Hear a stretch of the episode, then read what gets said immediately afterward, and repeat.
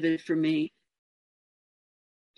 Quite vivid for me. Um, the last the last time I was here was during the January practice period uh, when Thich Nhat Hanh entered Nirvana on the 28th of January. He died peacefully in the embrace of his community in Hue, Vietnam. And the worldwide community gathered for um,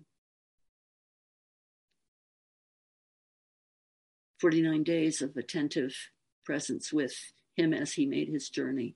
So he's very, very present in my heart and mind this morning, here where he's root teacher of Roshi Joan Halifax, and of course of me and of many, many others. So celebrating the uh, gift of uh, mindful awareness. And, you know, always the encouragement to begin anew, even in impossible times. Uh, Thich Nhat Hanh reminding us that veterans practice peacemakers in a, war, a warring world. Their practice is the light at the tip of the candle. And that's true for us too this morning. So, just an encouragement to find a way, in whatever way is truest for you, to begin anew, to shed what is extraneous and be fresh.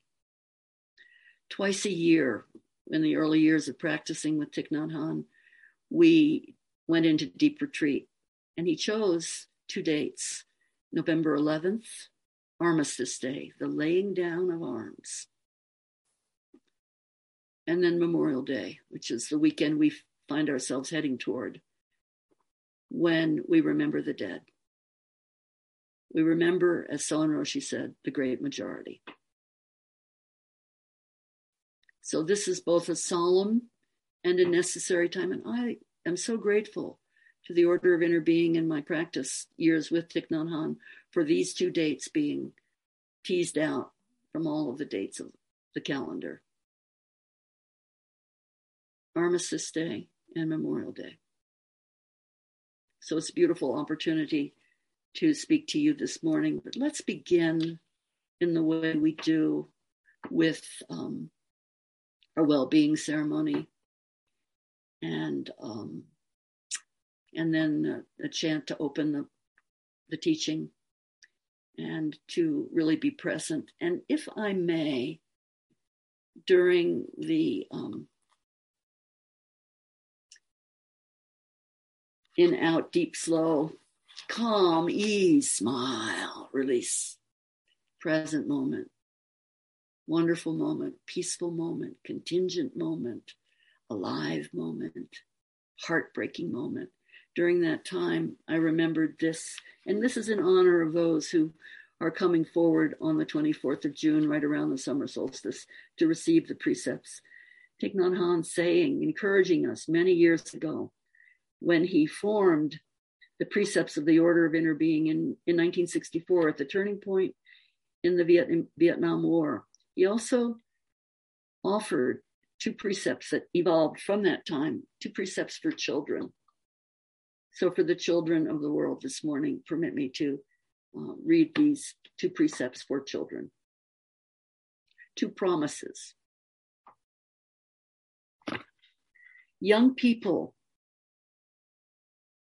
young students of the Buddha and of awakening, you know how to take refuge in Buddha, in the Buddha, the one who shows you the way in this life and in the Dharma, the way of understanding in love, and in the Sangha, a community that lives in harmony and awareness.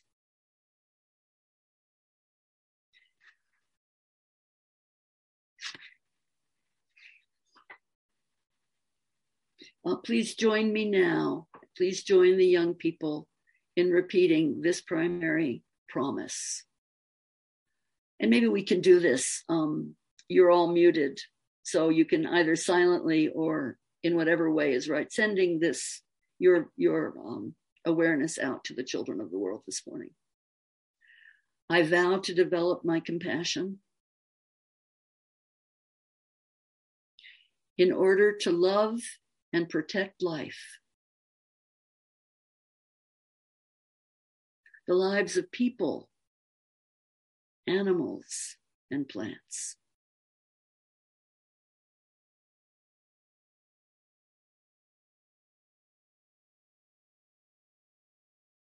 And then the second promise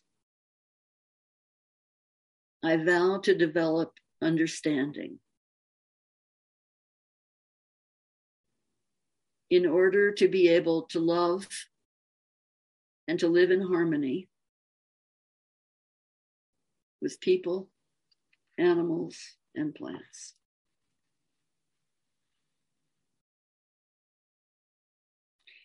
Young students of awakening, understanding and love are the two most important teachings of the Buddha. If we cannot try to be open to understand the suffering of all people, we will never be able to love them and to live in harmony with them. And also, let's try to understand and protect the lives of animals and plants and live in harmony with them. If we cannot understand, we cannot love. The Buddha teaches us to look at living beings with the eyes of love and understanding. Please learn to practice this teaching. How many thousands of children did I see receive these precepts?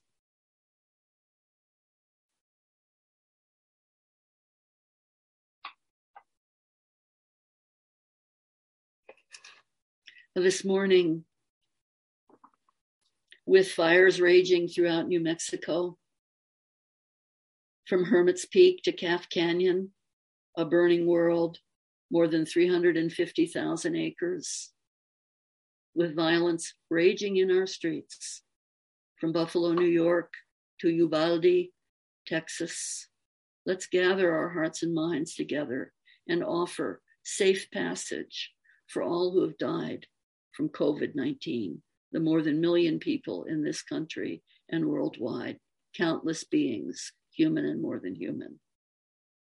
And to our beloved friends and known practitioners to James Mayer, Marianne York, Win Price, Win Bruce, to Rosie Mai, to Janet Evans, Katie Spurlock, Van Vander Motten, to Tim O'Shea, to Rinzan. I'm going to leave space for you to add names of anyone you love and know who's died recently.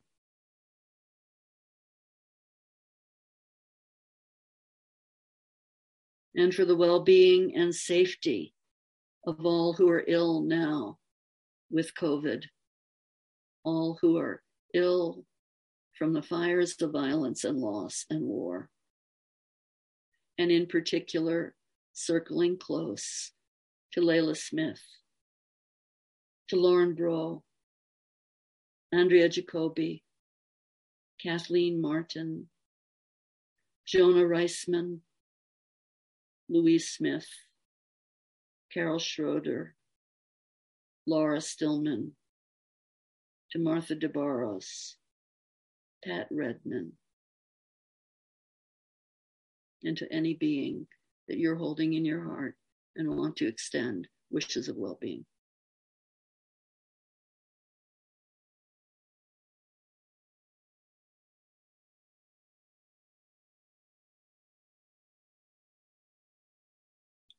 We offer these prayers to all Buddhas, 10 directions three times, to all honored ones, bodhisattvas, mahasattvas, and to wisdom beyond wisdom, the great practice way.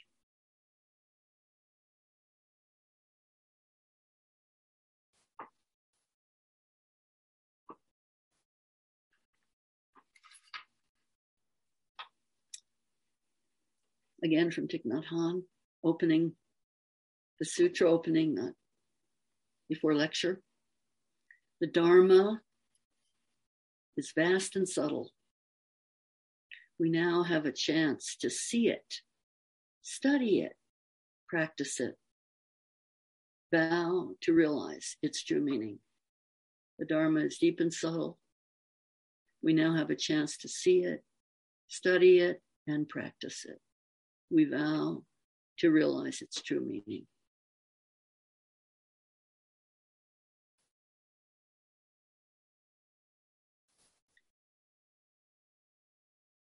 So.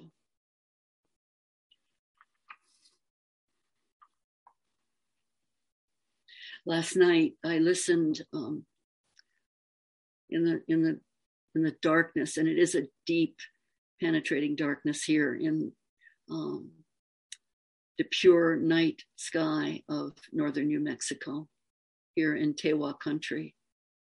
25,000 years of culture. thousands and thousands and thousands of years. Embodied culture.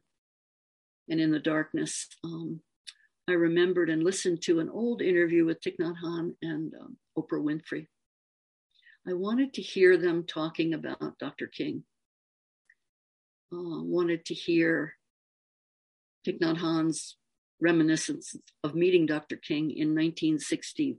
I think it was 1966 or 1965, 65 or 66, just two years after he established the Order of Interbeing, He met Dr. King and they met and talked for 45 minutes.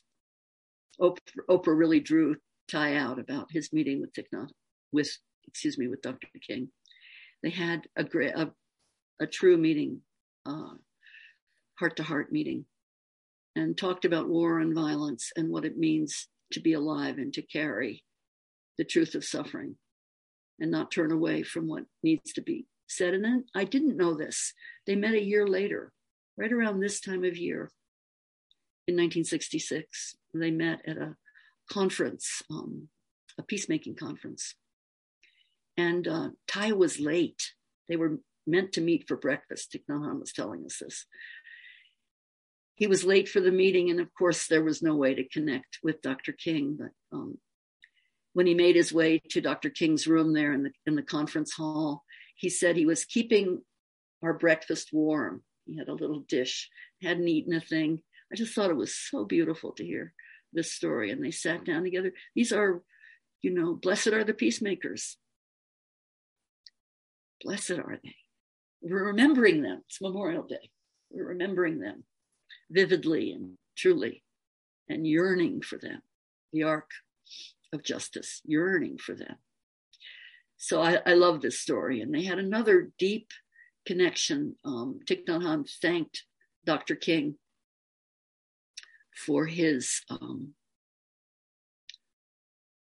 connection and for his uh, connection, nonviolence, connecting nonviolence to uh, looking at the violence in the Vietnam War, appreciating that.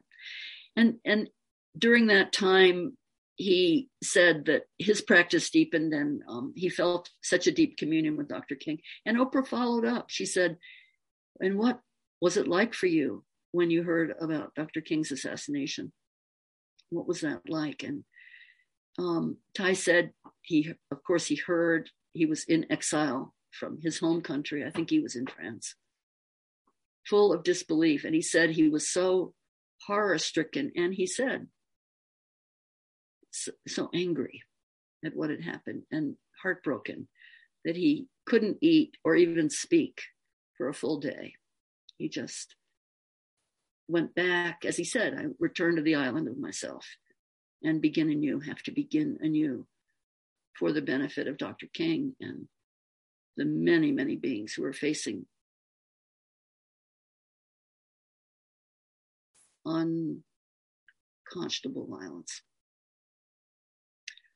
so this was uh, really helpful for me last night. And I um, came to Upaya with my beloved book, The Order of Interbeing, this old commentary on the Tiep precepts. And in honor of those who are going forth to receive the precepts on the 24th, right around the summer solstice, I'd like to just review um, the tenets that drew Thich Nhat Hanh to establish an order and the, the word order is a really interesting word from the ritual, from the word ritual.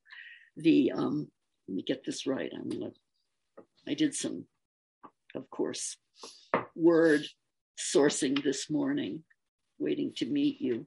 Ooh, I have to look at my notes so I don't make any.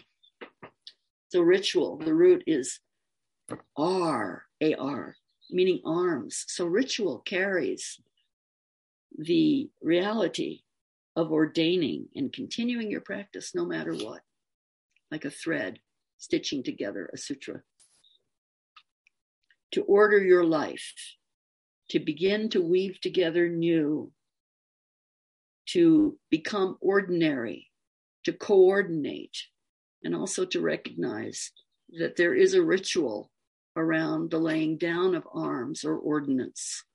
There is a peacemaking ritual that takes continuity and commitment as well. So, in the height and fiery years of the Vietnam War, on Buddha's birthday in 1964, Thich Nhat Hanh, from the vortex, ground central of the conflict, proposed an order of interbeing, or Tiep Hien in Vietnamese.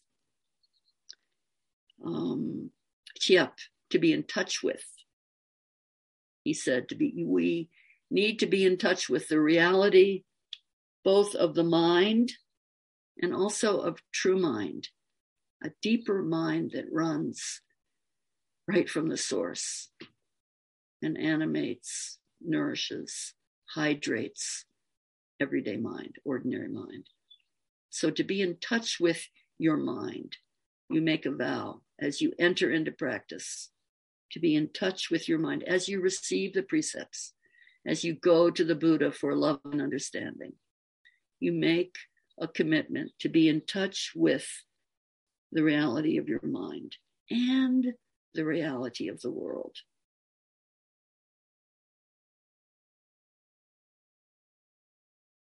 What we most need to do now is to hear within us the sound of the world crying from Thich Nhat Hanh in later times. What we most need to do now is hear within us our true mind and our deep mind, the sound of the world crying, and be in touch with it, not turn away. So to be in touch with and to continue. How can you do this? Fresh beings who are beginning in you, taking up the precepts. How can you stay in touch with your mind, your deep mind, your true mind, your mind river, your mind stream, and also to continue. Tying two strings together, and then the stitching, the ordaining, to make a sutra, sutures, to tie together a torn open body, suturing yourself to practice, to continue one continuous practice continuity of the way. Or sometimes, Suzuki Roshi used to love to say, practice is one continuous mistake. Mistake after mistake, you come back fresh. Continuous gratitude, as Abbot Steve loved to say. And then hien, to realize not to be caught by the things of the world. As mentioned last week, is it possible not to be caught by the things of the world?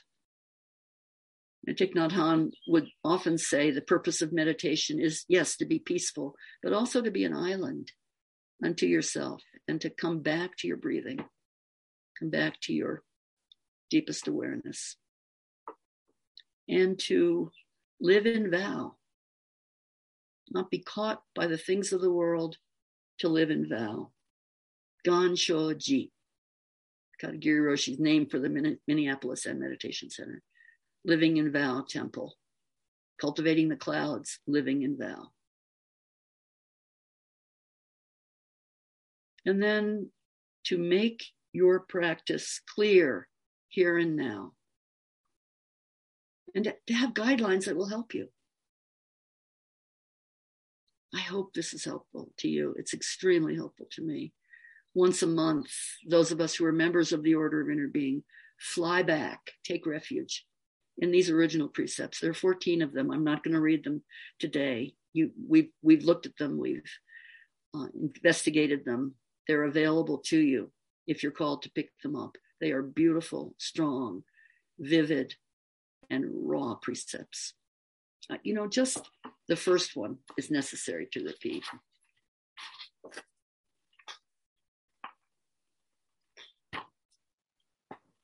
Please listen. The first precept. Do not be idolatrous about or bound to any doctrine, theory, or ideology, even Buddhist ones. All systems of thought are guiding means, they are not absolute truth. Don't be idolatrous about or bound to any doctrine, theory, or ideology, even Buddhist ones. All systems of thought, all, are guiding means, North Star, not absolute truth. A very few precepts begin with that recognition. I'm grateful for this. So, um, it it um, is absolutely consequential how we begin in you. What keeps you fresh?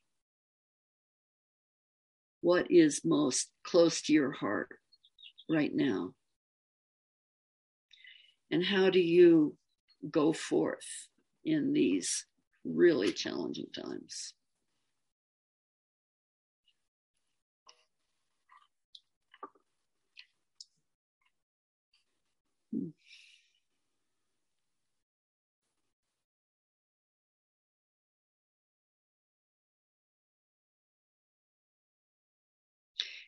I um you know I'm I'm grateful for the for the gift of um, real work in the more than human world and out in the as a real work as a gardener, real work handling you. Maybe you can see behind me an array of seeds that are, are being prepared here in my little um, hut, bringing seeds from many different indigenous traditions um, and joining them with the seeds here in the Southwest to, to plant a garden dedicated to three sisters to the crops of persistent culture that helped me to come back again to these primary, primary encouragements to be in touch with, to continue to realize and to make it here and now. So I'm grateful for the gift of real work and the living and the living earth that can receive it to be renewed. And especially now, walking outside, sitting still, offering remembrance and gratitude to the teachers that have helped steady and renew me in my intention. And never turning away from the truth of the brevity and vivid um, gift of this life to live a full life and then to begin anew out of the um, brokenheartedness.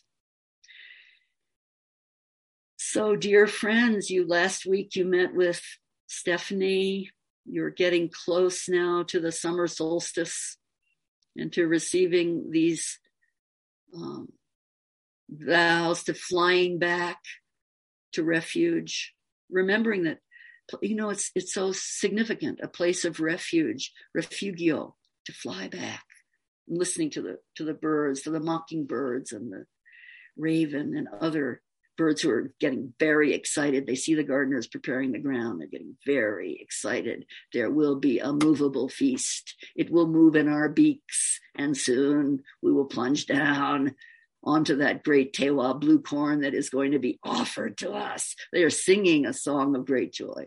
And anyway, in that song, we come back to the truth of the present moment. We circle back refugio.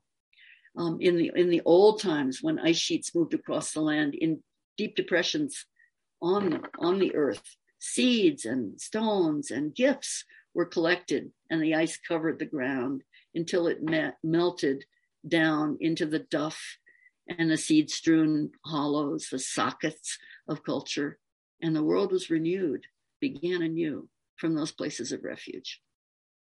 So you fly back in heartbreak and in fresh intention to places of refuge. Find the refuge that is true refuge for you and deepen your connection to it. And then find promises for children. I'll try to be compassionate and understand people, animals, and plants. I'll do my best to do that. Nothing fancy. Try not to be idolatrous about anyone, any views. And find a, a true, deep, authentic, not necessarily Buddhist. Buddhism, thank you again, Thich Nhat Hanh, Buddhism is made up of non Buddhist elements. It has to be in order to hear the sound of the world crying in us.